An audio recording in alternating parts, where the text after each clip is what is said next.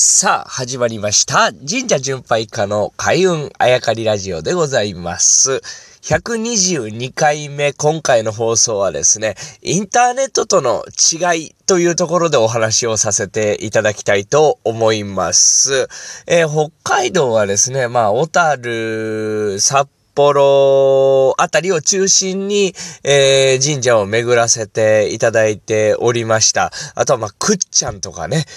えー、まあいろいろ、あとは夜市とか、えー、回らせていただいて、もっともっとこう西に行きたかったんですけれども、まあ大体小樽を中心にということだったんですね。で、そこに小樽に住吉神社という大きい大きいお社がございます。えー、まあ坂道を登っていくように参道がずずっとずっと伸びておりまして、で、最後にさらに階段がある。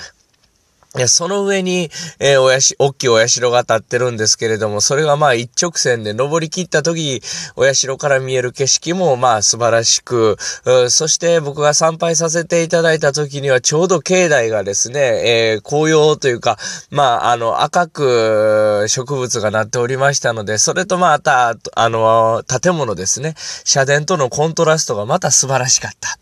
まあそういうお社だったんですけれども、ここはですね、別票神社と言いまして別の表ですね。これはこの番組でも何回も何回もお伝えしているんですが、まあ昔官兵社、国兵社というくくりがありましたと、まあそれを中心に、今はですね、まあ参拝者の数が多いとか、ああとはまあ、あの、規模が大きくなってるとね、昔官兵者、国兵者だったわけではないけれども、今多くの人の信仰を集めているというお社をですね、まあ、一つの塊にしとくんじゃなくってですね、別の表として、えー、まあ、神職の人事異動とかですね、あの、不備が出てきますんで、まあ別の表としてあげた方がいいんじゃないかということで、まあ大体大きいお社、歴史があるお社を別の表と書いて別表神社というグループに分けているわけですが、この小樽の住吉神社も別表神社なんです。で、ここ参拝させていただきました。で、今回そのインターネットとの違いというのは何かっていうと、インターネットの情報と現実の違いなんですね。で、これ別表神社とインターネットで検索していただきますと、まあ、あの、某有名なあウィキペディアでも出てくるわけですね。まあ、某でも何でもないですけど、ウィキペディアにも出てくると。で、一覧が出てくるんですね。別表神社一覧と。そうすると北海道なんかだと別表神社多分6社とかなんです。出てくるのが。しかし北海道は実は別表神社7社出てくる。あ、7社あるんですね。別表神社というのは、今も実は数年に数年ごとぐらいにですね、増え続けてるんです。やっぱりどんどんどんどん大きいお社というのは増えていきますからね。数年ごとに増えていると言われている。だからそういう情報というのは、あの、まあ、神社会だけの話なんでね、えー、一般に別表神社増えましたというニュースでは上がってこないんですね。だから Wikipedia なんかだと情報が更新されてないことが多々あるんです。だから、別表神社回ろうと思って、例えば Wikipedia を中心にですね、情報を持っていくと、北海道は6社で回りきったことになっちゃうわけですね。でも本来は7社だったと。で、今回、まあ、小樽の住吉神社はウィキペディアにはちゃんと載ってましたね。しかし北海道はそれ以外にも、別表神社があって実は7社だと。で、今回僕は北海道の小樽行って、小樽の住吉神社を参拝させていただいて、北海道にある別表神社7社すべてを参拝させていただいたことに、えー、なりました。これだからインターネットとの情報、インターネットの情報との違いね。